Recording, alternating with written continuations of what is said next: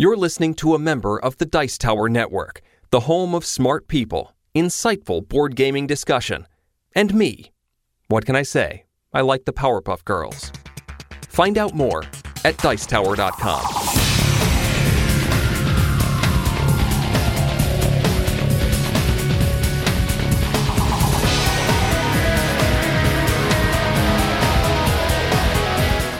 Hey, welcome back to Rolling Dice and Taking Names, a proud member of that Dice Tower network. This is Tony, And this is Marty. and this is episode 35. Two out of three ain't bad. Also known as Rawhide. Okay, maybe not. I it got vetoed the other night when I was naming the programs, but that's okay. It's two out of three ain't bad.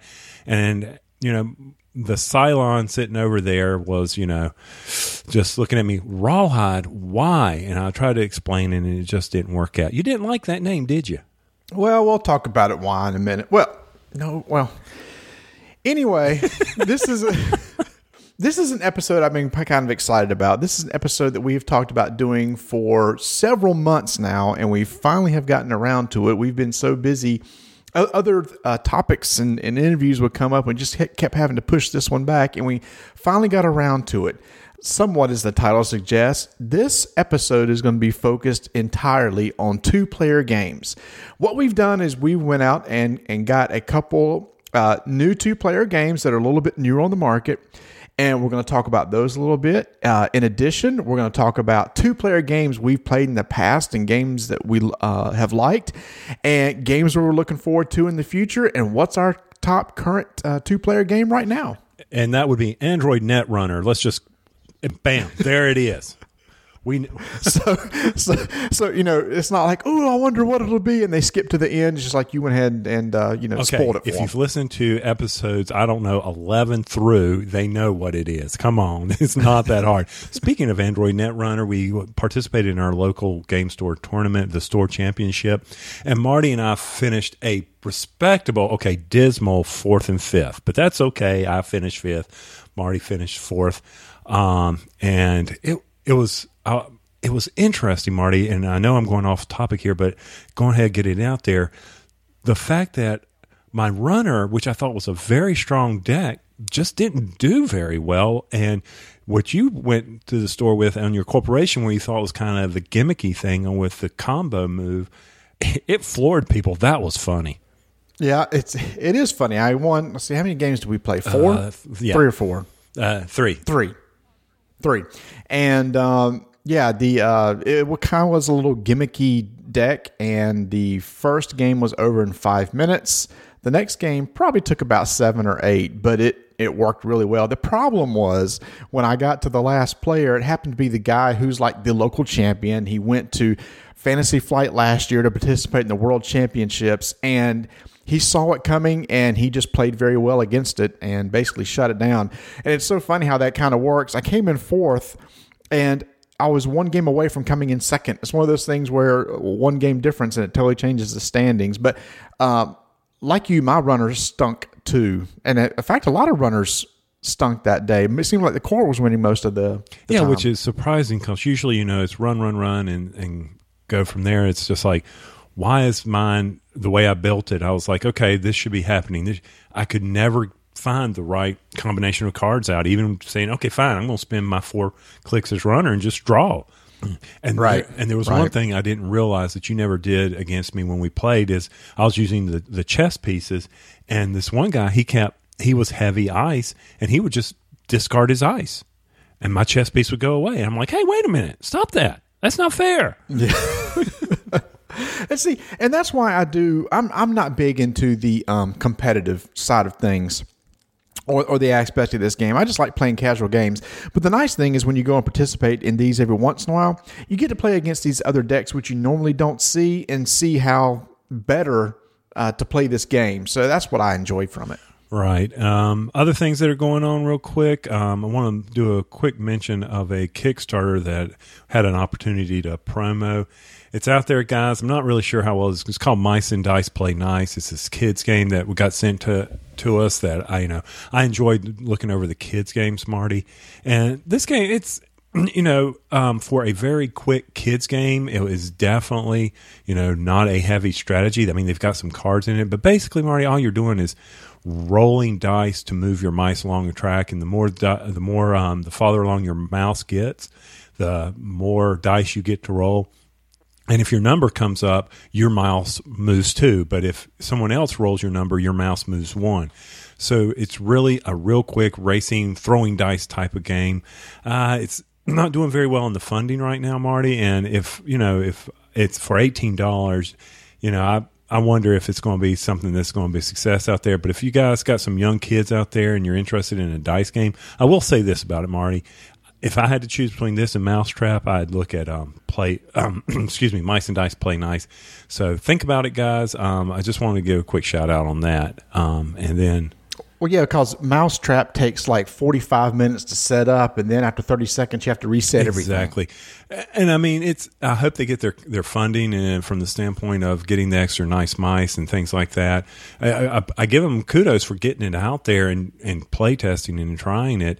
You know, eventually you and I will have a game design out there, and uh, and hopefully, you know, I, I understand what they're going through. It, it's one of those things where you got you got to throw it out there, let people give you feedback. Okay, that, that that sounds good. I mean, hopefully they will make it. Uh, I think any games out there that are structured towards children help. It helps get uh, game uh, children into the, the hobby a little bit quicker. And uh, we've talked about other kids games before, like Garden Dice and such. So, uh, you know, kudos to those who are out there trying to focus on children's games. I think that's a tough market to get into because if you don't have kids, and a lot of younger gamers, you know, obviously don't, then that's uh, you know it may be tough to get one of those games out there. But good luck and to I mean, them. you're competing against the big guys, the the Mattels, Hasbro's, that kind of guys who got those kids games out there. You, that's really a tough market. So, good luck out there, guys. Yeah, especially if one th- those guys like that can get these uh, IPs, you know, uh, games with uh, uh, made around cartoon characters and whatnot. And that's what's that's what's going to appeal to kids. Was that the segue train, Marty? No, not yet. Um, so another thing we did uh, last night, uh, we got together with a few friends and we played a couple games. We want to talk about uh, these real quick. Um, so Tony got to play his first uh, game of Battlestar Galactica, and um, and you know we how you know if y'all have heard how Tony is with co he likes co-ops. He's not a fan of Resistance because it's the deduction bluffing game. So here we go. What did you think of Battlestar Galactica? I really enjoyed it. Uh, I don't really consider it a bluffing game so much as a just the trader mechanic, but I, I enjoyed it. It's one of those games that is definitely not for my co-op group. There would have been, they would have looked at that board. Uh, there'd been mind explosions everywhere. I mean, it would have been. They'd been all over the wall. Um, so I mean, it was real easy. I quickly understood it, and um, I can definitely see where the Cylons are heavily weighted, even though we had all the expansions out and everything. Um, great game. Love. I mean, it's a good game. I'll, I'd play it again. I'd love to play it again so I can understand all those actions you could take. That was the only thing that bothered me, Marty. It was like the only actions I were taking were on my skill check cards. Why couldn't I get? Oh, that's right. I was constantly in the sick bay. Stupid, stupid president. Yeah, actually, that was a lot of. Uh, we actually got stuck in that. There's a lot of guys going to the brig and had a tough time getting out, and I think there was a little bit of frustration there where people spent most of their time in the brig. Yeah, the brick. Oh, and that was the other thing. Um, Mark did an excellent. Okay, he did a good job. Okay, he did a fair job of explaining the game. Just kidding, Mark. Um, but there were some things that we were not doing correctly, and that always happens. Like um, Kevin was in the brig and he was only drawing one skill check card. That's not the case there. Um, he, he should have gotten his full complement, and he could have gotten out sooner. So for three, Or playing actions while in the brig. yeah, he That's the one he, he was that really hurt because he kept trying to get out of the brig as opposed to just doing actions on his cards. Right, and- but I mean, he also only kept taking one at one card, and, and so for Right. three rounds, he took only one card and would not do actions. But it does say so on the board exactly what you're supposed to do, and we just didn't. Yeah, right, the board was upside down to us, but you know, we knew you Cylons needed to see it right in front. of So, and Marty, Marty was outed fast. That was hilarious. Oh my gosh, I was outed fast. And I was it was what uh, we weren't even past the second jump yet, and um, somebody pulled a card uh, to where if we passed the test, uh, you could like look at somebody's character card, And and the guy picked me, and sure enough, I was a Cylon. So he looked at it and he said, "All right, uh, Marty's a Cylon." And I was like, uh, I didn't know how to bluff it at that point. It's like, okay, I was the next guy, and I knew that I was going to get thrown in the brig if I wasn't careful. So I just went said and revealed, "Yep, I'm a Cylon," and then started doing my stuff. And then uh, when we got to the fourth jump, the other Cylon came out and um, made it pretty rough for the humans. We we we prevailed in the end, but um, it, it was a good game. Yeah, it was. Uh, the other one we got to try, we'll talk some more about Battlestar in future episodes because um, another one was Euphoria, which is uh, a worker placement dice rolling game. And it's getting mixed thoughts on, and I, I really enjoyed it.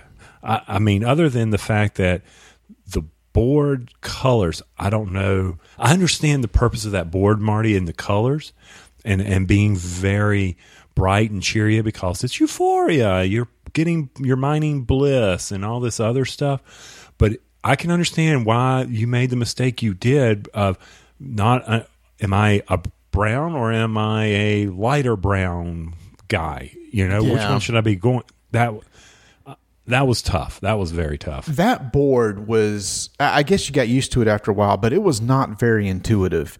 I spent the first third of the game just trying to look around to see what I could do. I just didn't, for me, it just, it just wasn't laid out very well. I like the mechanic. I like the idea of that you're placing dice on the board uh, in order to perform some sort of action. I like the idea that um, somebody else can can move your dice off that space and take advantage of that action. So it's not like if somebody's sitting in a space you want to go to, you can knock them out. I like the concept of having to pick up your dice or place dice. You can do one or the other, which is kind of like Tzolk'in. Um, I guess the only thing was to me was with the dice, uh, you rolled the dice when you picked them up off the board, and you added up your dice, and if they exceeded, uh, and along with what was it, uh, morale? Yeah, it was it was the morale track, and if you um, As your knowledge track. knowledge track, my bad. So if you add knowledge to all your dice and it was greater than or equal to 16, you lost one of your workers. There was a little bit of luck aspect there. To me, I think the bigger luck was when you pulled in multiple dice and you rolled. And if you got doubles or triples, you can place them that time. And uh, those who were doing really well just kind of got lucky and, and rolled doubles a multiple times. And they were uh, one time, I think the guy who won was actually able to place roll doubles next turn, uh, was able to pay the right thing for the market and get rid of two stars on his turn. Right. And, you know, that probably was the, there, there were two things that bothered me. And the double action thing, I understand that. I, I, can, you know, hey, you roll doubles, Yahtzee, whatever. I know you don't have five dice, but fine. I, it only hit me one time, and that that's that's just the way that's just the way they roll. But then again, I also the way I was controlling my workers to avoid the gaining too smart, and then they leave me. I was trying to minimize how many I would have to roll. So that probably was my own mistake.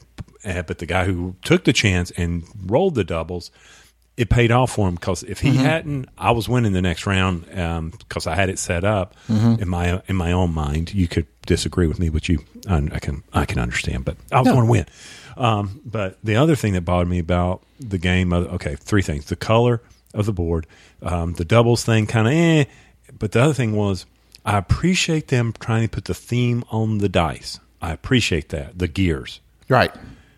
that those things it i don't know what it was. I just i didn't i couldn't. You talking about the, you talking about the pips on the dice? yeah the pips on the dice. They just they just didn't stand out to me for some reason you know? Well, you know what was funny? It wasn't until he was halfway uh, through the instructions of how to play the game, I even realized it was pips. i know. I'm sitting there going oh those are the pips. I thought they were just how do i know what's a two? How do i know there's a three? He hasn't said anything oh wait there's pips I, was, it was like, okay, this one has one gear, and this one has two gears. I guess that means something. It was, it was like, oh, oh, it's a six sided dice, and each of those represent a number. Okay, that makes a lot more sense mm-hmm. now. yeah and i know that see and th- this is a very true statement you pick up games quicker than i do but for I some- don't know, but yeah, after the after this and Russian railroads this past week, I obviously do not. But in my opinion, you pick up games and you understand the strategy a lot quicker than I do. But for some odd reason, this one was clicking with me. I could mm-hmm. I could completely understand the board. I was understanding how this was all working. And I'm like, why is this happening? There's just something I don't know, but I, I really enjoyed it. So if there's anybody out there that does not enjoy their Euphoria game, either the Kickstarter version or the purchase version, and you are looking for someone to buy it off of you at a discounted price, by all means, post in our forums at BGG. discounted price. Hey, and it's funny. Um, after I posted, I posted a picture on Twitter that we had played, and a lot of people were asking how it was. And you're right about the mixed reviews. Some people would say I just played it with five people, two liked it, two loved it, one hated it. You know that sort of thing, and a lot of people it seems like it's it's an on the fence game. You play it you either kind of like it or you don't. And somebody had asked should i get it? And i honestly said look personally i really think you need to try it before you buy it because i mean here, here's the example. I don't think i would buy it and you think you would. So it, it's really a, a tweener game.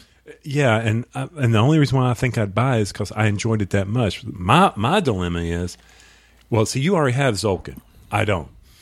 right and I'm, I'm like, but could I? T- I think the mechanics are simple enough to where, and I don't mean this meanly, that the people that I usually game with, I think they could kind of, sort of understand it. You know, That yeah, but here's the thing. You said uh, Battlestar Galactica was a confusing board. To me, Euphoria is a way more confusing board than Battlestar. but I think Battlestar with all the actions you can do, plus the actions on the card, plus Okay. you know from that standpoint. Here on Euphoria, it's like you said, place your worker or pick your worker up.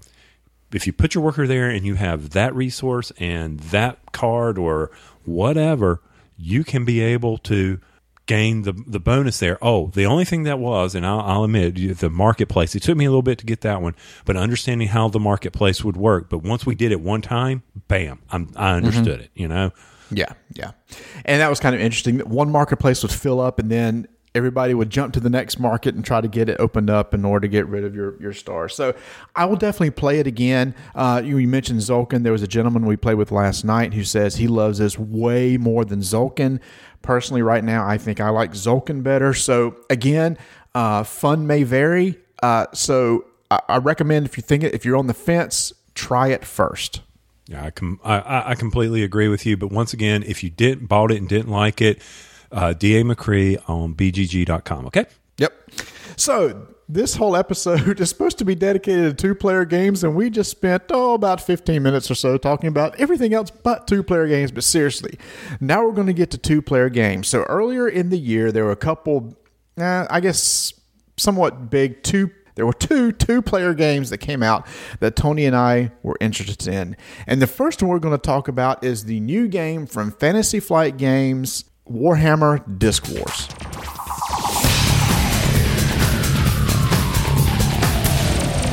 So I was really excited at the end of last year when Fantasy Flight announced there were going to be a an, announced a new game uh, called Warhammer Disc Wars, which is which is a remake of an of an older game, and the concept is is that it's supposed to play like a miniatures game, but without the need of having miniatures or having to paint them or put them together. Now, nothing against miniature miniature games. Tony and I have played Warmachine, but one thing I did find out playing a game like that, there was you know you'd get a model and before you could ever use it you had to you know assemble it and prime it and try to paint it and put it on a base and get it to the table so i like the idea of something where if it was a miniatures game i could get it open it up and play it right then and there and to me that's what i thought disc wars might be. So i picked this game up and this was the uh, core game that came out. And uh, the whole concept is is uh, sounds exactly like it is. There are discs each one of your our units uh, are on a, a disc and there's different size discs so you may have a commander and some range guys and some fighters and you deploy your discs on a table just like in a miniatures game but when you move instead of using a ruler or anything like that you actually flip the disc so for example if a disc has a movement of three you basically flip it over in any direction three times and then your movement is over. So that's how you move around on the board. You have the same idea of melee fighters, you have uh, ranged fighters. Uh, There is terrain on the board. They give you these little cardboard uh, punch outs for like uh, forests and mountains. You have to deal with line of sight. They've tried to totally recreate an actual miniatures game without having any actual miniatures at all. And I've played it a couple times, and I did just play the intro scenarios. But to me, I think they've done a pretty good job. I agree with you, Marty. I mean, when you told me about it and said, "Okay, let's give this a play," and we did it after our Netrunner tournament, I was like, "Okay." let's see how this goes. And I'm, uh, I'm uh, you know, I enjoyed my Warmachine. I enjoyed painting. I was getting decent at it, and I've put it aside, and I'm gonna have to get get back out the old paint brushes again. And I said, ah, let's see how this goes. I'm like, hey, I'm liking this. This is pretty cool. Mm-hmm. Yeah. And, uh, and, what I liked about it was uh, so uh, we had talked about uh, the when we did the interview uh, with Robert Brook and Richard Launius on their game Draco Magi, and we talked about how how they did uh, ranged and melee combat, and how the fact with range combat, you know, there's a chance you may miss. They've kind of implemented that with this game. When you do a ranged attack, you actually roll dice. You can either hit or do a critical hit or miss, or just totally stray your shot and accidentally hit something else. So when it comes to the ranged attack, there is a little bit of, of I guess luck involved to where whether you hit or not. Melee is totally different. How melee works is when you flip your disc, if you flip it on top of an opponent's disc, that opponent is considered pinned. And at that point, you do a melee combat. And it's pretty straightforward. There are a couple numbers on the. Uh, by the way, all the information is on the disc: the name, their abilities, how far they move, their life, uh, their attack abilities, defense, etc. It's all on the disc. And on the disc are two numbers. One represents if you're the person on top in a pinned situation, you deal X amount of damage. The other number is if you're on the bottom, you deal an X amount of damage to the person on top. Compare the two numbers and uh, and uh, deal damage accordingly. And if you exceed the person's defense, they're taken out. So melee it's really no luck involved at all. It's all about positioning and getting your guys into the right place and uh, and trying to take out the other opponent. Right, and that's one of the neat things about it. It was very easy um, to understand. Hey, if I do this, I've got to be ready to go. Oh, his guy can flip this time, and being the very different sizes, a guy could come in, a huge guy could come in and pin two of your guys. So you got to be watch your spacing mm-hmm. on that.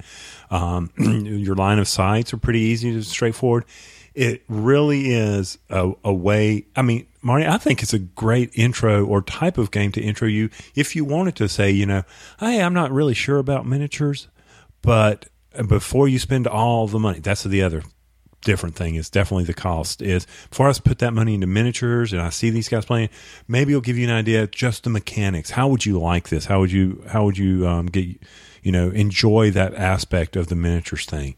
So I, I, enjoyed playing the game. I'm not sure it would be something that I'd put on my shelf, but as long as you keep adding to it, I mean, you can build armies, right?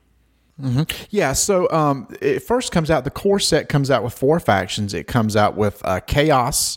Uh, th- these are the classic uh, Warhammer factions: Chaos, Empire, High Elves, and Orcs.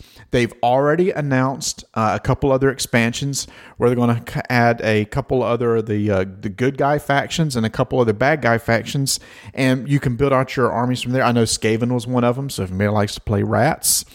Uh, so that's out there. Now, I was concerned about the quality of these discs. You're going to be handling these discs a lot, moving around and flip. But actually, the discs are pretty sturdy. They're thick. To me, they remind me of the planets that are in Cosmic Encounter uh, from Fantasy Flight. They're very thick. I mean, you can handle these a lot. I think they're going to be okay. I don't think the ends will get uh, frayed or anything like that. Like you said, the cost of entry is low. The art on it is gorgeous. It's the typical uh, Games Workshop type art. It looks really good. If you're very familiar with that universe, you'll recognize a lot of the names, uh, whatnot. The uh, Tony made a great point in that if uh, you're interested in miniatures but don't want to get into the painting and everything, this is a good way to go. Now, Tony and I just played the intro scenario there is a lot more mechanic, uh, more mechanics to this game, and this is one thing I like. The game is over in five rounds. Number one, I appreciate that. I like a game with a built-in clock. Five rounds, game's over. There's also this idea of, of scenarios. So at the beginning of the game, there's a first player and second player. Second player picks an overall effect to the battlefield. He picks a couple cards as overall effect that affects everybody on the field. Then both of you are given a hidden objective. And after five rounds, you reveal those objectives, and whoever did the best on fulfilling the objectives will win the game. The game we played was whoever just kills the most people wins the game. But in this this aspect, you may not really know who the other what the other uh, goal of the other person is. So as they come out with expansions, they can keep changing these goals. Like you said, there is uh, uh, uh, armor build, armory building because you have a main disc and it shows how many points that you can use for that particular army associated with that guy. So you build your army like that. You have small disc, large disc. So obviously the small disc won't move as fast or, or get it uh, go as much. Oh, golly, I can't talk they won't be able to move across the table as fast as what a larger uh, disc will and be able to cover as much distance. So they've they've covered a lot of the idea. with just a simple cardboard disc. Um, it was it was it was cheap. I got it online for like uh, 20, 25 bucks. So if you're interested in miniatures game, never try it. Try it out. Or if you like miniatures games and want to do something where you can get something to the table quicker, this game is early on. You're not behind. You can jump in right now. You might want to give it a look. Uh, I completely agree, and I love the uh, that universe, the Skavens, and all that. Didn't we play a um, online game? Yeah, Warhammer Online. Warhammer Online. I thought we did that failed miserably. Uh, it did, yeah, because we got into it, and I bought the, uh, Collector's collector's, edition. edition. Yeah, it started out. This is a really good game, and it ended up. No, it's. I don't even know if it's still around. I think it was actually canceled. I think it was too, and I remember reading a report from anybody. But uh, we're going off topic here. Imagine that. So, yes, uh, I agree with Marty. It's it's really a neat game to to play as far as from a miniature standpoint. And let me tell you, the, the dice really do not like me. Uh, they haven't liked me for a while. I couldn't hit the broadside of a barn with my range guys. I I, I, I do look forward to the factions. It. I, I kind of of all the games we've tried, Marty. Uh, this this one's this one may get a little legs from us. You know, keep playing. Um, just we'll, we'll give it some more time. Sure. Oh, and by the way, just before we go, there is things. Each of the units have special capabilities. Like many other games, there's keywords that apply to certain characters. Uh, Tony mentioned rolling dice. I think Tony actually had. I think didn't you have some guys that had magic? Magic Yes. just automatically does damage. You don't roll for that. Right, and I love that. That was nice. Yeah, so there's there's magic attacks, and then there's like using bows. That's where you roll the dice. There's this idea of being, uh, what was it? Uh, Was it relentless? Um, oh yeah, you were relentless. Where when you were moving, you could actually roll across top of somebody and keep on going. You didn't have to stop on your first pin. Um, Steamroller.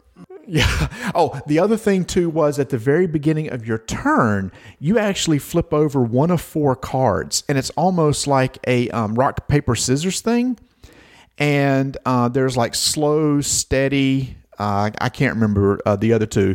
The um, but as, as you show those, whichever goes higher on the like rock paper scissors scenario actually gets to move theirs first. So there's a little bit of strategy there, and those cards actually give you abilities when you play those at the beginning of your turn.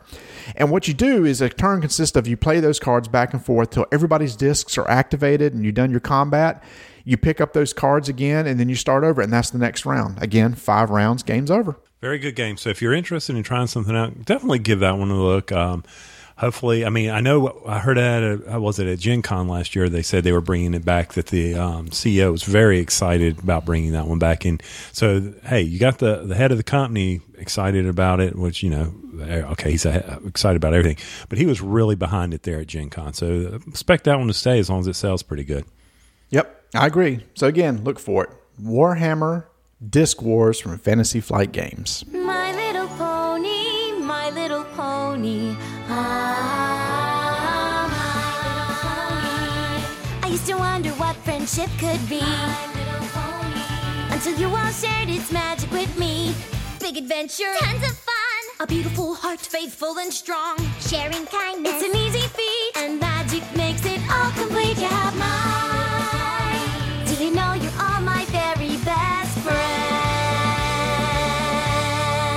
And now, for the whole purpose of this one, Marty and I got the opportunity. Yes, I am building this up because you just heard the music. My Little Pony collectible card game. Yes. And no, we're not brony. So don't don't even go there, Anthony. Don't even don't don't you do this. Don't you do this to me. And that's Anthony from um cardboard uh cardboard jungle. So I know what you're thinking there, money, buddy. But Marty, before we get started here, over at Board Game Geek, um, I see where Dice Tower. Some guys went on their forum and they said, "Hey, we will donate to the uh, the f- Vassal Fund. Um, you know, if you guys were to play a My Little Pony."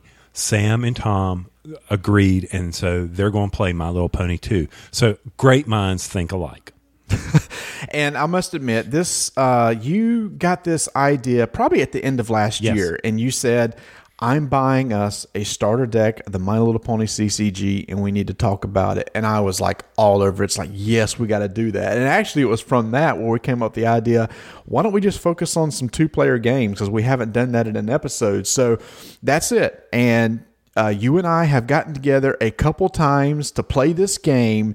So, oh yeah, yeah. So the whole now, so My Little Pony is a whole sensation right now, right? My Little Pony came out, I guess, in the '80s. Uh, I remember my little sister was getting into the cartoons, and she had little My, my Little Pony dolls, and then it was reborn again a few years back. But it was so odd that there was an attraction to older men, and if you haven't heard this, they're called bronies. These are guys that get together and enjoy the cartoon and are just really enjoy the My Little Pony cartoon. Nothing against that at all. You know, if that's that's your thing, that's cool. Um, I, when I was at Dragon Con last year, I saw guys walking around dressed up my, like My Little Pony characters. It's like more power to you. I couldn't get into it, but when I heard this game was coming out, I was like, all right, we got to try this because I know this is probably going to be really bad. So, why don't you give a little overview of the game real quick? All right, so so basically, it's like any um, card collectible game. It's a, you're you're trying to achieve some type of objective, either some points or taking out the other opponent or whatever. So you've got your deck, they've got their deck, but the difference is instead of you're attacking that little pony and he's attacking you, you are both have problem decks in the middle of the of the table, and it's your job. And this is the unique the unique character about this game is that you've got to go solve problems. And the way you solve problems is there are colors associated with that problem. So your your deck could have either a a pale orange and a blue purple type color or whatever. So they've got these colors and your ponies have powers. Now each deck has a main character, M A N E. Ha ha ha ha ha. ha, yeah, yeah, I know. so anyway, so that's your main character. It's your leader, and they have their friends come out, and you have them, and you you get these action tokens. And just like I do every other game, I'm not explaining it very well, but I will continue on. so uh, anyway, Read the rule book. read the rule book, guys. uh, Let me just stop here and say, there's more to it than you realize. If there is some depth to this game, if if if it weren't for the being a collectible card chasing a rare game and the theme, Marty and I would probably be on this game. It is so unique in what you've got to do. You have got to play your characters to battle your problem or his problem. And you get points when you solve that problem. When you solve the problem, that's great. As long as you're not being contested by the other person, you continue to solve that problem unless you are at both problems. When you're at both problems, then they go away. And that's the mechanism that when you solve both problems and they go away, then they come back home. Or if you go there and he comes out and then faces that problem as well, you have what you call a face off. Not like the hockey face off. You're just looking across to the problem and, and you kind of raise up and neigh at one another or whatever. What about the movie Face Off with John Travolta and Nicolas Cage? That was a good movie too. I enjoyed that one. So yes, face off. So you're facing off, and as soon as you resolve that face off, the problem goes away. And when the problem goes away, your ponies have to come back home. Your characters have to come back home. And if you only have a set amount that can be home, and if you exceed that, you have to you have to put the other ones to pasture. All right, they've got to go off, and then so you're sitting there constantly moving these cards in and out, facing these problems. And the first person to 15, Marty, I, I always forget 15. Yeah, Yeah, 15. 15, I think. then they're the winner. Now, one of the neat things is I said, in order to play these cards, there's a cost to them, and the cost is action. And this reminds me of Lord of the Rings that we used to play, where you would pay uh, tokens um, to play a card, and the other person would pull from that pool of tokens to play a card. Same thing, sort of kind of here. You get action tokens that can carry over from round to round, and it's based on who, what the number of points the the leader has at this time. Not how many you have, the leader has. So, for instance, Marty was at five and I was only at two points. I would get the number of action tokens that are allowed for a person who has five points. There's your catch up mechanism. Keeps it very equal, keeps it going really fast, very fast playing game. Um, once again, if it wasn't for the theme, this would be a really interesting game for you to try out. Guys, if you've got, oh, I don't know, uh, young uh, tweenies out there, girls that are interested in this, I would say drop $20, pick up the dual theme pack, and give it a try if you want to try to get them into card playing game. There's some strategy here. There is some thought process. And one other last thing, Marty, is you can play what they call troublemakers on another person's problem. Now, if you play a super villain or super troublemaker, whatever you want to call it, on it, then both people have to battle. You can't resolve the problem as long as there's a troublemaker there. Those troublemakers could make you discard cards or whatever. One of the neat things about My Little Pony is you are not directly conflicting with the other person. You're not attacking them. You're attacking and solving the problem. That's what's unique about that. Now, the face offs, yeah, you could say, hey, I'm battling with that, but no, not really. So that they've eliminated the conflict. And um, once again, Marty, I'm glad this has got this theme and it's a card collectible game because I don't need this in my budget right now. Yeah, so just to expound a couple things that you mentioned, um, I really do like the uh, mechanic of how you um, you pay to play or do, or do actions. So, for example, some costs of actions it cost um, uh, it, it cost a a token. Uh, uh, what was it called? What were the resources called? Action points. That's what I call action it. point. Yeah, just call cost them a, it, it costs an action point in order to draw a card. Cost two action points in order to move your ponies around from location to um, location. It. Uh, I'm trying to think what the others. What were some of the other things you could pay for? Uh, play a troublemaker out there. Draw a card. So you're using action tokens to draw cards. You don't have to draw. You know, you draw one at the beginning, or you can pay action tokens to draw cards. Um, just, Yeah, and there's a cost to getting your guys out. There's a cost of uh, number of action tokens to pay to get one. Obviously, the better they are, the more they cost. And so that's the mechanic. At the beginning of the game, you're only getting like one or two action points. By the end, you're getting five or six. So you can't bring out your big guys at the beginning of the game. It's it's it's a slow, steady build. And um, also to get out your guys, you may have to pay a certain amount of action points plus there must be a certain amount of energy uh, on the board in order to get that out. It's kind of like the mana. It's almost like the mana of magic. So I may have a pony that requires two blue power sitting on the table right now to get him out. So that's got to be established before I can put him out. So I love that mechanism. Uh, you mentioned the problem maker, uh, which I really like. It's kind of like an ongoing thing that could be affecting you during the game. Uh, the face offs, just to explain kind of how they work is each each pony has a certain amount of power associated with it. When you do a face off, you add up all the powers, my power against your power. Both of you flip the top deck of your card and there's a power associated with that card. You add that to your total. At that time, you can play event cards from your hands to help boost up the power. And after both of you have passed and done your events, person with the highest wins they get like a the bonus associated with that problem to their score they have to go back home. New problem comes out. Like tony said there's a limit that the guys that you can have at home. So if you exceed that limit you must take some of your ponies and put them in the discard pile. And one of the things about this is uh, I don't know I don't I don't think you mentioned this is one of the one of the strategies is you've got to get your main character out on a problem soon so that they can they have some text that will say this is how you can boost them. And you want to get them boosted so they can increase your home count and it's it's got all the mechanisms of a of a card game uh, that you're used to. Like you said magic. You got the mana you got to match the colors. Um, it's really a unique game from that standpoint. Not a big fan of the art but then again that's okay. You know some people will be.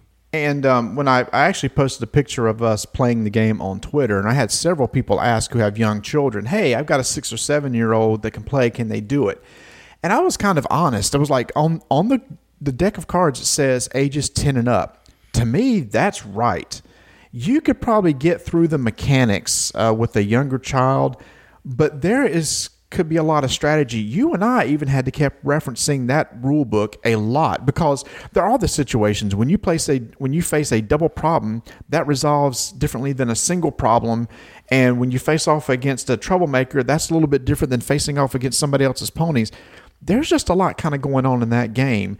So some people are wondering, hey, maybe it's like Pokemon. To me, Pokemon is easier to learn and play than this one.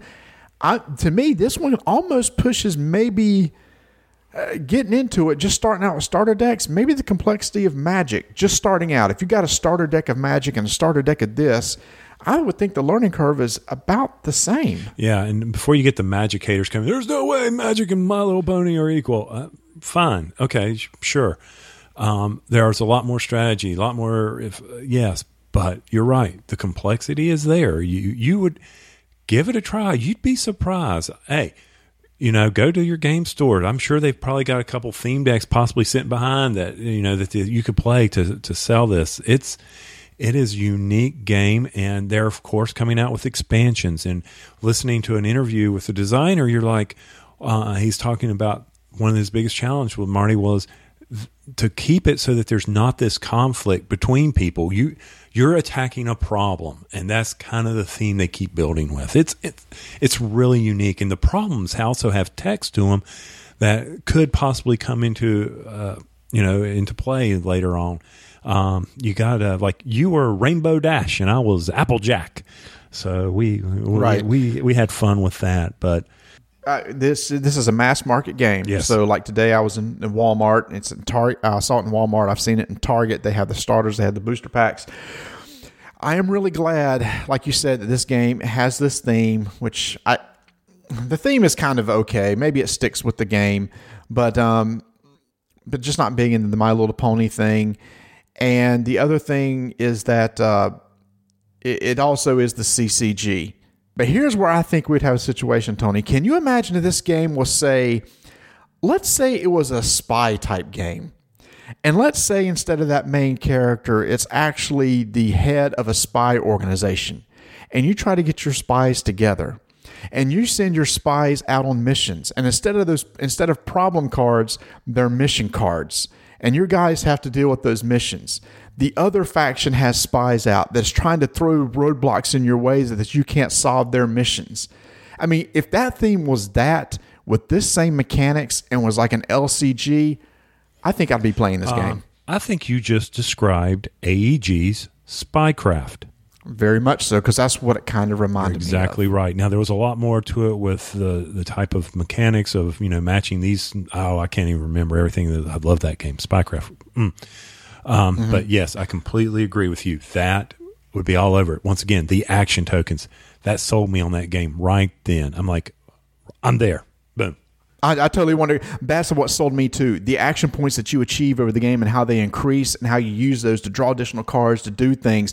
The fact they roll over from turn to turn, I really loved. So you can say, I passed this turn just so you can accumulate to maybe to get that big guy out your next turn. Right. And I've got to go confront, uh, you know, you got to build a problem deck. You've got to have X amount of problems in there. We haven't gotten into the th- mechanics of it because, guys, I'm going I, I will probably take My Little Pony and put it out on our International Tabletop Day as one of our prizes. Um, just to see what happens.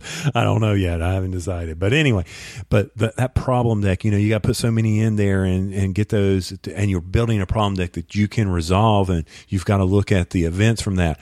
And you know, you're moving through from each one of those problems one by one by one as you try to get towards your final goal. Does that sound like something else we played? Oh, it sounds like Lord of the Rings. There you go. The sites. Yep. It right there. So here's the deal. People were asking on Twitter, what do you think? Well, I thought this game was going to stink. I was wrong. I think the mechanics are fun. Um, I think it's uh, it's kind of unique. Is it really anything new? Probably not. But they've taken a lot of different mechanics that personally I like. Put them into this game.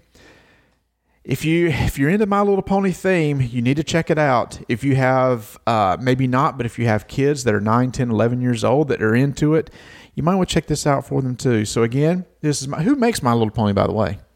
Uh, My Little Pony is made by oh I always screw this up by Enterplay. Okay. Okay. Okay, and Hasbro and Enterplay. So they have this game, and it's definitely not recommended for children from zero to three. Okay.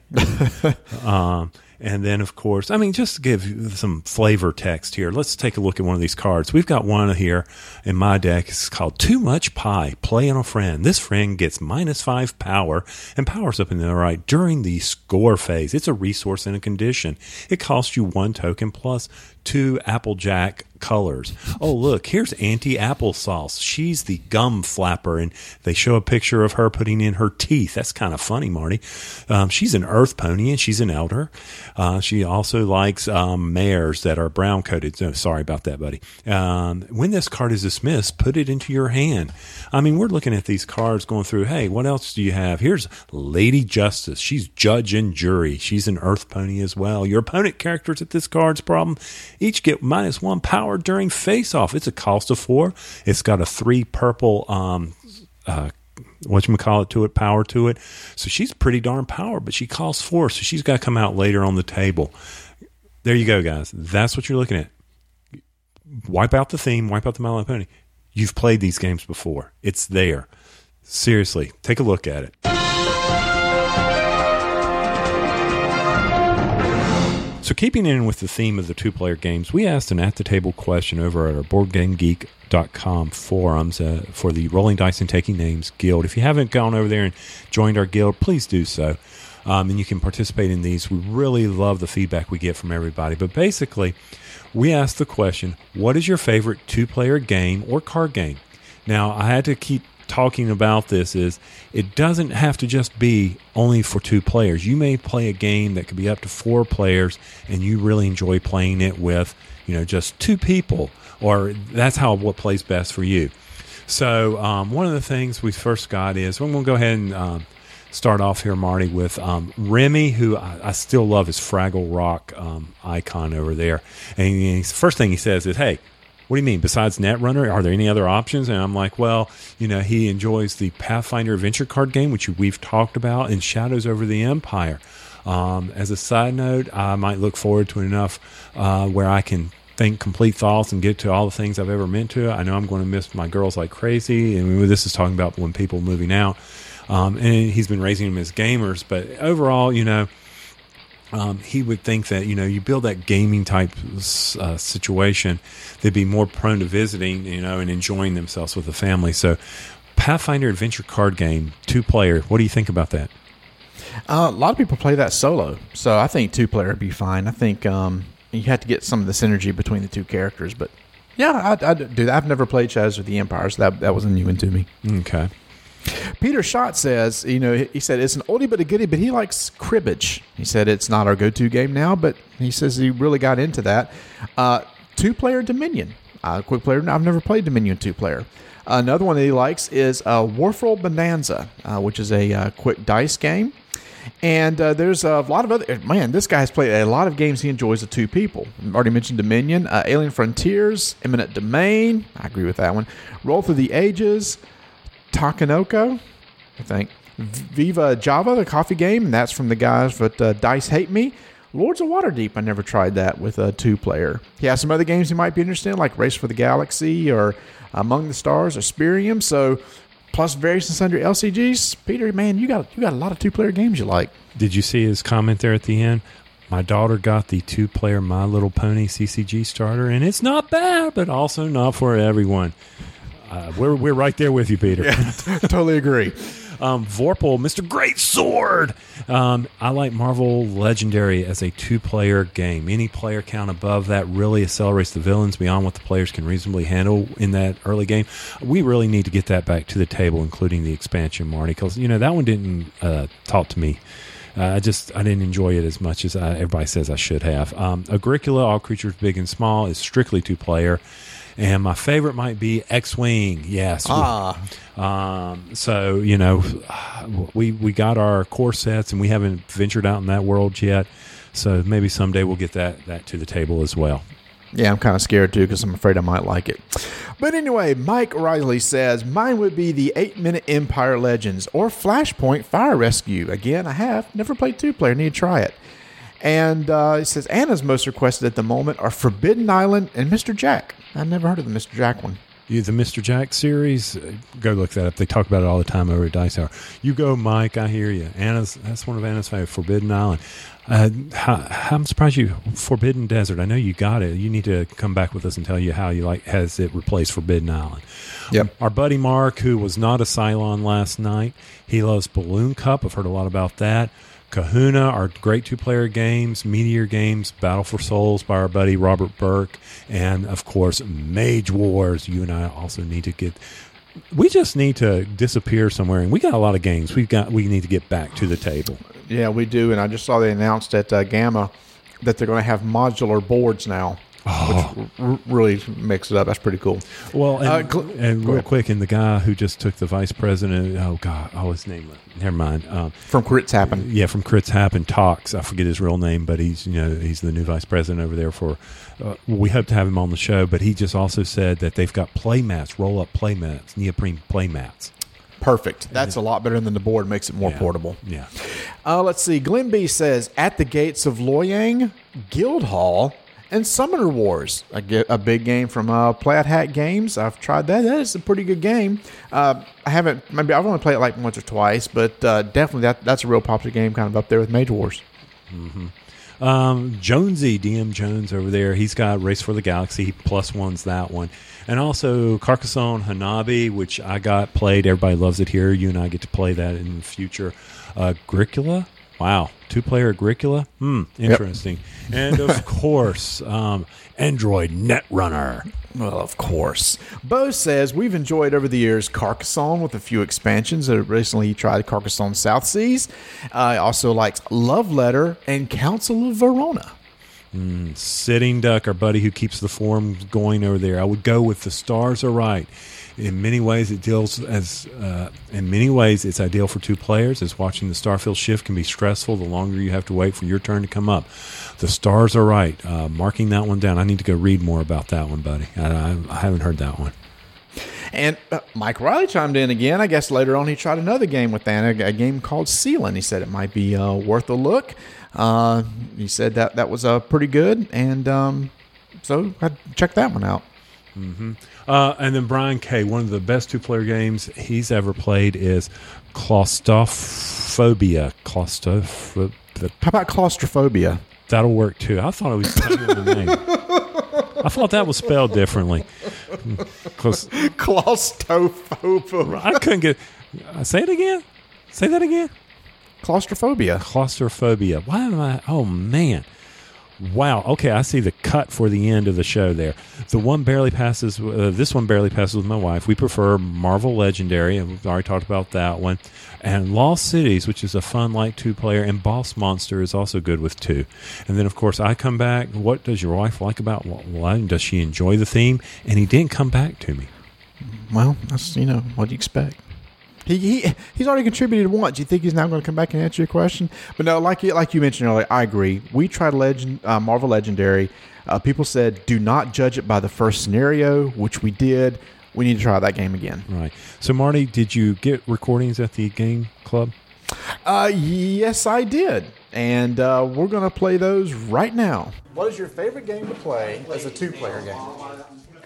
Carcassonne by far. My wife's not a, uh game person, but she'll play Carcassonne with me and she likes it. the moment I'd say Battle Line. War of the Ring, definitely. Nice. What is your favorite game to play as two players? With two players Blood Bowl, by Games Workshop. got it. Race for the Galaxy. Race for the Galaxy. Farkle. Carcassone's nice with two players. Oh, wow, you know, some we've heard before, um, maybe some that you hadn't, but that's great. So right now, my favorite two-player game has got to be, and I, I know broken record here, it's going to be Netrunner. I, I just, I really enjoy that game. I don't know why it is is leaching into my soul the way it is, but I really love the the two player. Is there any game that's more than you know two player that I enjoy playing? And I think there is one that I really enjoy that we got it that I got at Origins is Nile Deluxe. Or it's a card game. If if me and Donna sit down to play a, a car any type of game, and when we say, "Well, what do you want to play?" We always enjoy playing Nile Deluxe, or it's called Deluxe. I call it Deluxor, but Nile Deluxe. Take a look. It's by Minion Games. How about you? Yeah, well, I'm, I'm cliche. I have right now my favorite two player games Android Netrunner. Um, it's been that way for a while. I don't see any way it would ever change unless for some reason somebody came out with a really cool themed game like My Little Pony with the same mechanic but with a different theme. Then then we might be looking at something different. But right now it's it's definitely Netrunner. So we're going to have this segment where we talk about game two player games that Tony and I played in the past. And so when Tony and I first got into the hobby, we really, really didn't know many other people that played games. So we were exclusively looking at two player games. And I cannot believe when I started going through and trying to remember everything we played, everything that we've tried. And I'm sitting here looking at a list that is a lot of money that we've spent. But we're just going to go over them and maybe bring up some oldies but goodies and just blast from the past. So many people have heard on previous podcasts. The first game we got into Lord of the Rings by Decipher, which came out in 2001 and was basically that game that put us on this path. Yep, and great mechanic paths the the plane the mana or whatever you want to call it to the center and take you really oh and the movies were really big really into the lord of the rings marty yes thank you decipher for just you know sending us down this road to oblivion with our money i appreciate that i still got my decks up in my uh, up in the the um, attic ready to go again Oh yeah, they'll, they'll they'll never. I will never ever get rid of those. Too much nostalgia there. Another game that we tried uh, was Warcry. Uh, we talked about uh, Warhammer Disc Wars earlier. This is a Warhammer themed game by Sabretooth Games, and it came out in 2003. And we kind of liked it because of the mechanic of where we had two rows, a back row and a front row uh, for fighting. Yep, we like that. We like the art on those cards. The only thing we didn't like was where you would flip over and the, it was like a dice roll uh, based on the card, and it could really impact. And you've already played all these cards, and then boom, you suddenly lost. Yeah, which is why I mentioned that earlier when we talked about My Little Pony. Their mechanic is you flip first and then play cards. So if you flip first and get a really bad uh, luck of the draw where you got a low number and they got a high, you may not want to waste your cards. Warcry was different. You play all your cards and then flip. Exactly. So here's another game that was near and dear to our heart that we mentioned earlier. Spycraft came out from AEG in 2004. That was based off their popular RPG series. That was a fun game. That was a fun game. I liked how the different factions were did different things. Mine was all about denial and uh, restructuring your deck, which has always been my favorite mechanic in a card game. And there were the brute force uh, mechanics, very good, very unique. The missions, turning over the spies, love the artwork in that as well. Yep. And, we know it was based. Uh, sorry, and we know it's based on the RPG, but it was neat that they brought it out as the card game. Didn't last long. I think it had two expansions, and I picked up two. I think that those cards have made it into the recycle bin because I'll probably never play that again. No, but that that was that I love the whole mission mechanic. That was kind of neat. And you have three types of missions: fighting and a couple other things, and and you saw the missions different ways. Really cool.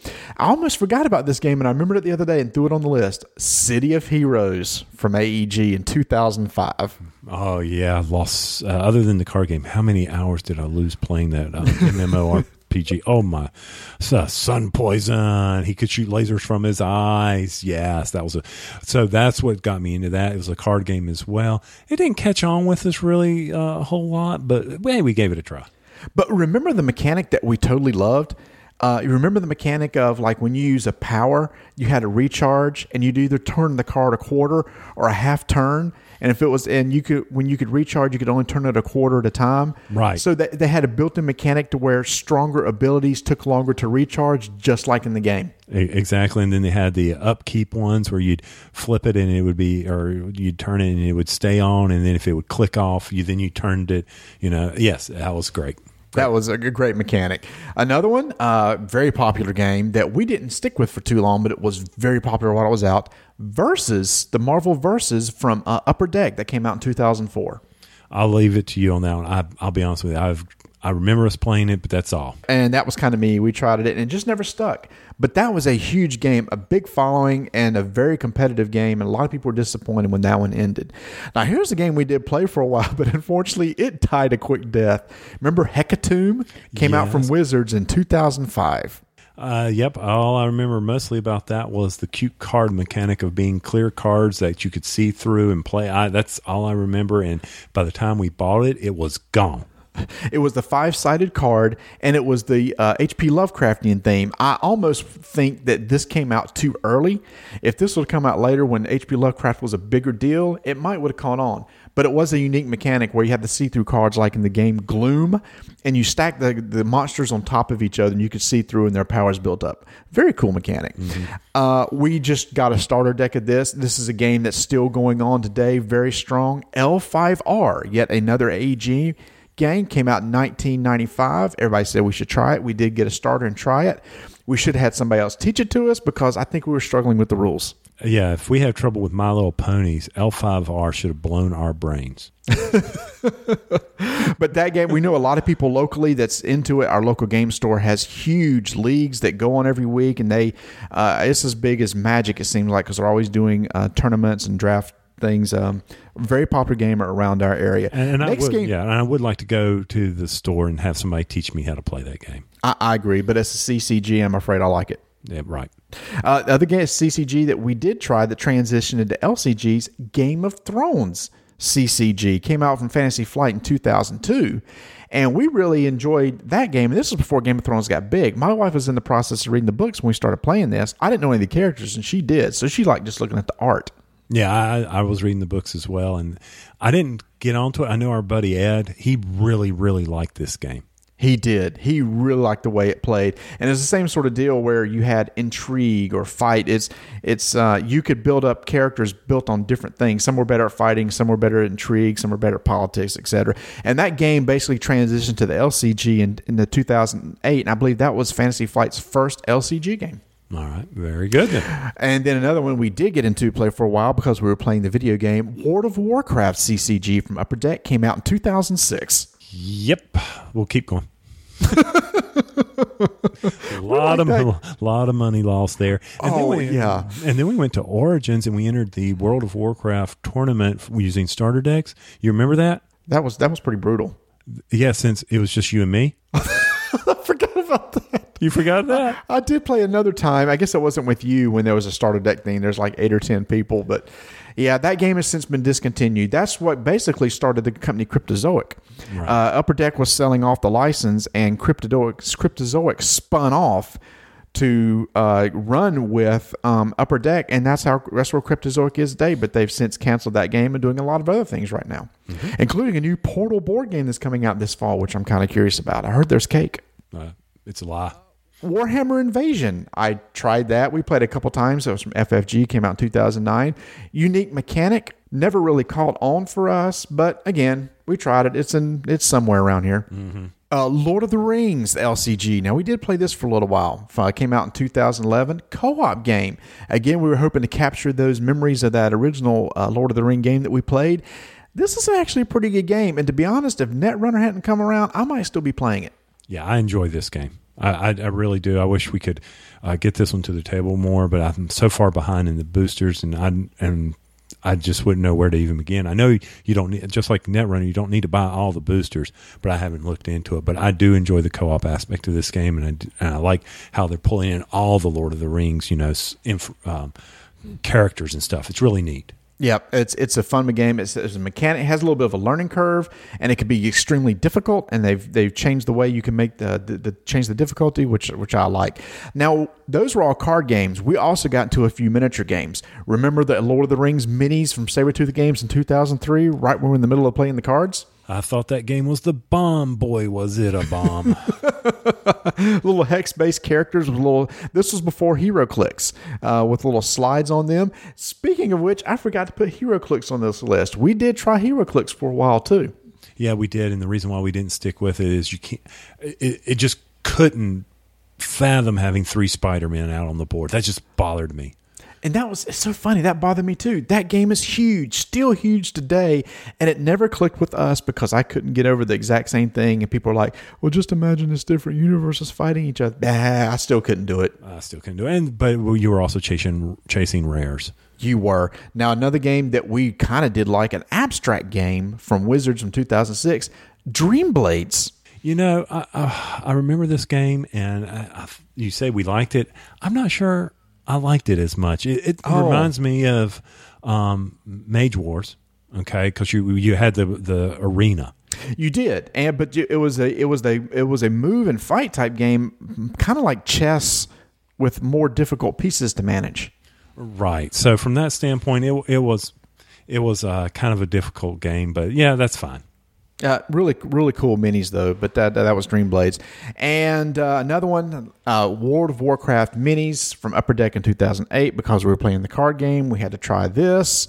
It qu- died a quick death. Also, All right. So from okay, the Sabretooth game, Lord of the Ring minis, we didn't like it. We thought it was a neat concept where you would slide the little characters or the, the powers down, and, and that bombed. And then all the symbols, we said, "Oh, look, the symbols are going to be on the base, so it won't be that hard to remember." Oh my God, the words behind all the symbols. You know, you had to reference some big card or have that.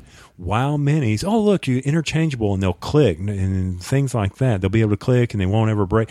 The clickers never worked nope. you know, and it was uh, It was very frustrating. They came out with this, yeah, the unique concept of this, this I guess it was twistable base like Hero Click somewhat, but the there was a bad engineering design somewhere, and we got the first batch, and they wouldn't stay in place. they'd fall. Um, you try to move them. Yeah, oh, yeah. Yeah. Oh, it was. It, it just didn't. I mean, they look cool. It was a good idea, just just bad executed. So there's our list of two games that we've played and invested in, and that, that's a lot of money sitting there. Yeah. Do you remember going to the what? What was it? It was the upper deck came to Charlotte and they did the tournament, and you and I were the only ones that showed up for the tournament for the WoW minis. oh, we should take a clue that if we're the only ones showing up for the tournament, the game is not that good. So, so looking back over this list, you notice that the games we got into died a quick death, and the games we didn't like are still around. Oh Lord. Oh, look at that. Let's see. HeroClix is still around. Uh, the Game of Thrones is still around. Uh, uh, I know Versus died. The um, L5R is like, yeah, those never caught on, and yet they're still here. So I guess we stink when judging whether a game's good or not. It's all about what you like. Now we liked um, Game of Thrones. We did like that. We just never got to play it. I think there was a transition there. We were going from our card playing to our video game playing. Right.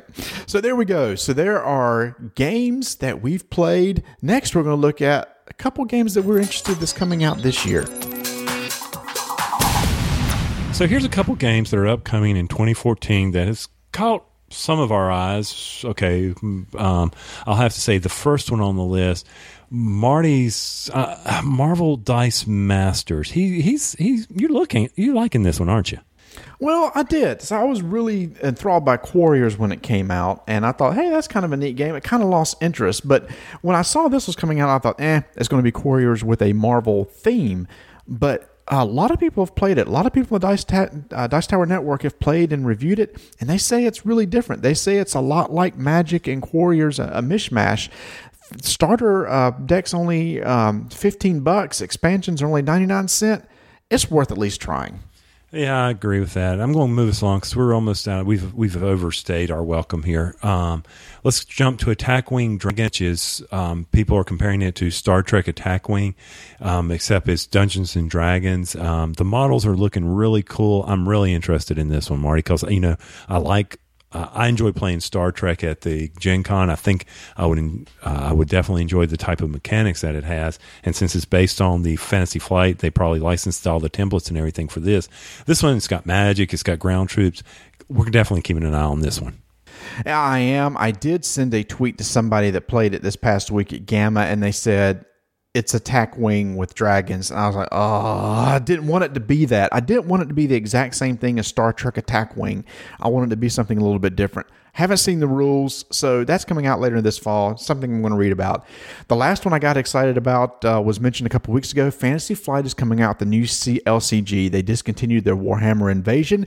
They're cranking up a new one called Warhammer 40K Conquest, which is based off their 40k universe, which is the sci-fi universe, and it has a mechanic which I'm kind of interested in because it's kind of like the My Little Pony, where you have these problems or, or planets in the middle of the table that you're trying to take over in conquest, and the whole goal is to get three planet, planets of the same color to win the game. Again, maybe it'll be like a lot of other things, but the art looks great. The rules have not been released. It's just kind of in there, keep an eye on category for me because number one, it's not a CCG, so I'm not not afraid to try it out. Plus, a cool sci-fi game. Eh, I'll, I'll see. I'm with you there. I'm excited about this one too, so I can't wait for you to buy it. yeah, thanks. All right, guys. Well, those are the ones that have just been, you know, there's a lot more coming out here. The news is starting to break. GAMA's out there. So keep your eye out for a bunch of other two players. I'm sure there'll be more. And if you keep listening to us, whatever we think is going to be great, don't buy because obviously we, our track record is not strong. Good point. So that brings us to the end of our episode. Two out of three ain't bad. The whole episode dedicated to two player games.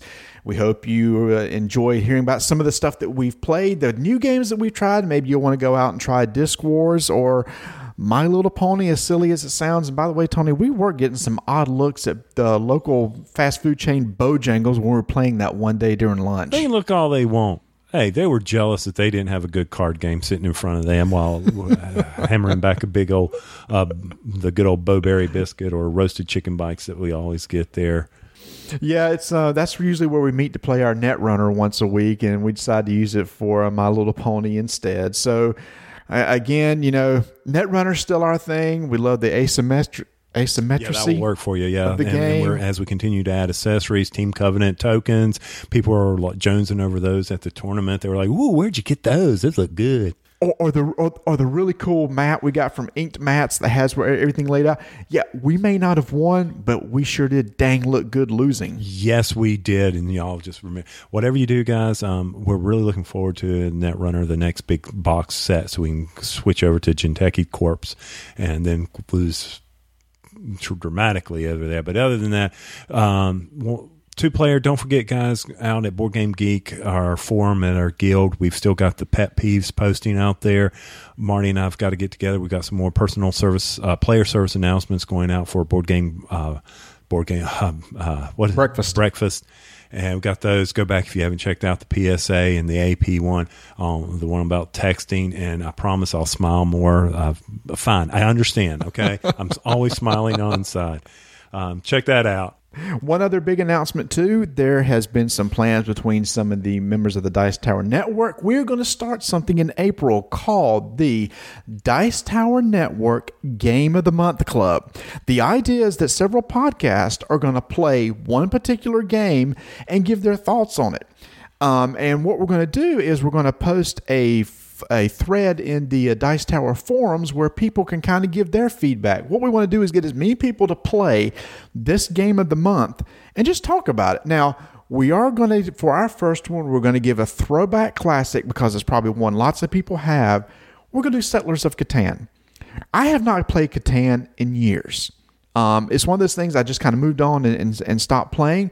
But a lot of people said, you know what? That's just kind of a good one to go back and revisit and just talk about it. How has it changed in your eyes since the last time you played it? Maybe you've never played it, and this is a good time to get you to go out and play it. So in April, on one of our episodes, we're going to be talking about an experience when Tony and I get together and play Catan, and several other podcasts, which we'll be announcing in the future, are going to be doing the exact same thing. So you want to check them out. Plus, we'll be putting a, a forum on the thread where people can post their own thoughts. And that took a lot of your effort to get that organized because you know people were very busy, so forth and so on. So, and we we hope to keep that one going over time. Also, want to throw out there to Marty is he's pushing us towards a thousand followers on Twitter. Now, guys, I know you know uh, Bieber's got 21 million and yada yada yada. Who cares?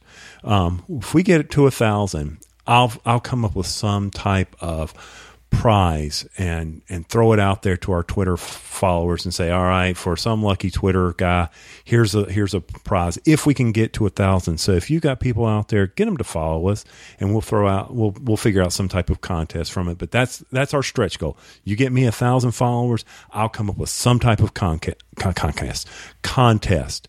So um, definitely um, help us out there so that we can, you can continue to see awesome pictures of me being a human and Marty winning as a Cylon And Tony not smiling. and me not smiling. So, guys, well, yeah, we'll get it out of here. Marty, you got to go, and I, I'm. It's beautiful here in the Carolina, seventy degree day, so we got to get outside.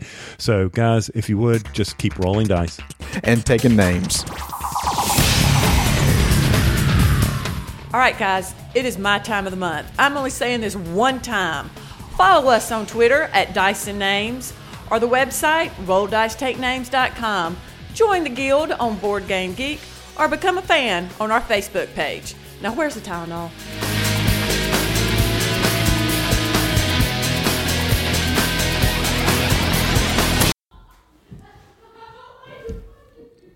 Time out. Guys, I'm trying to record in here.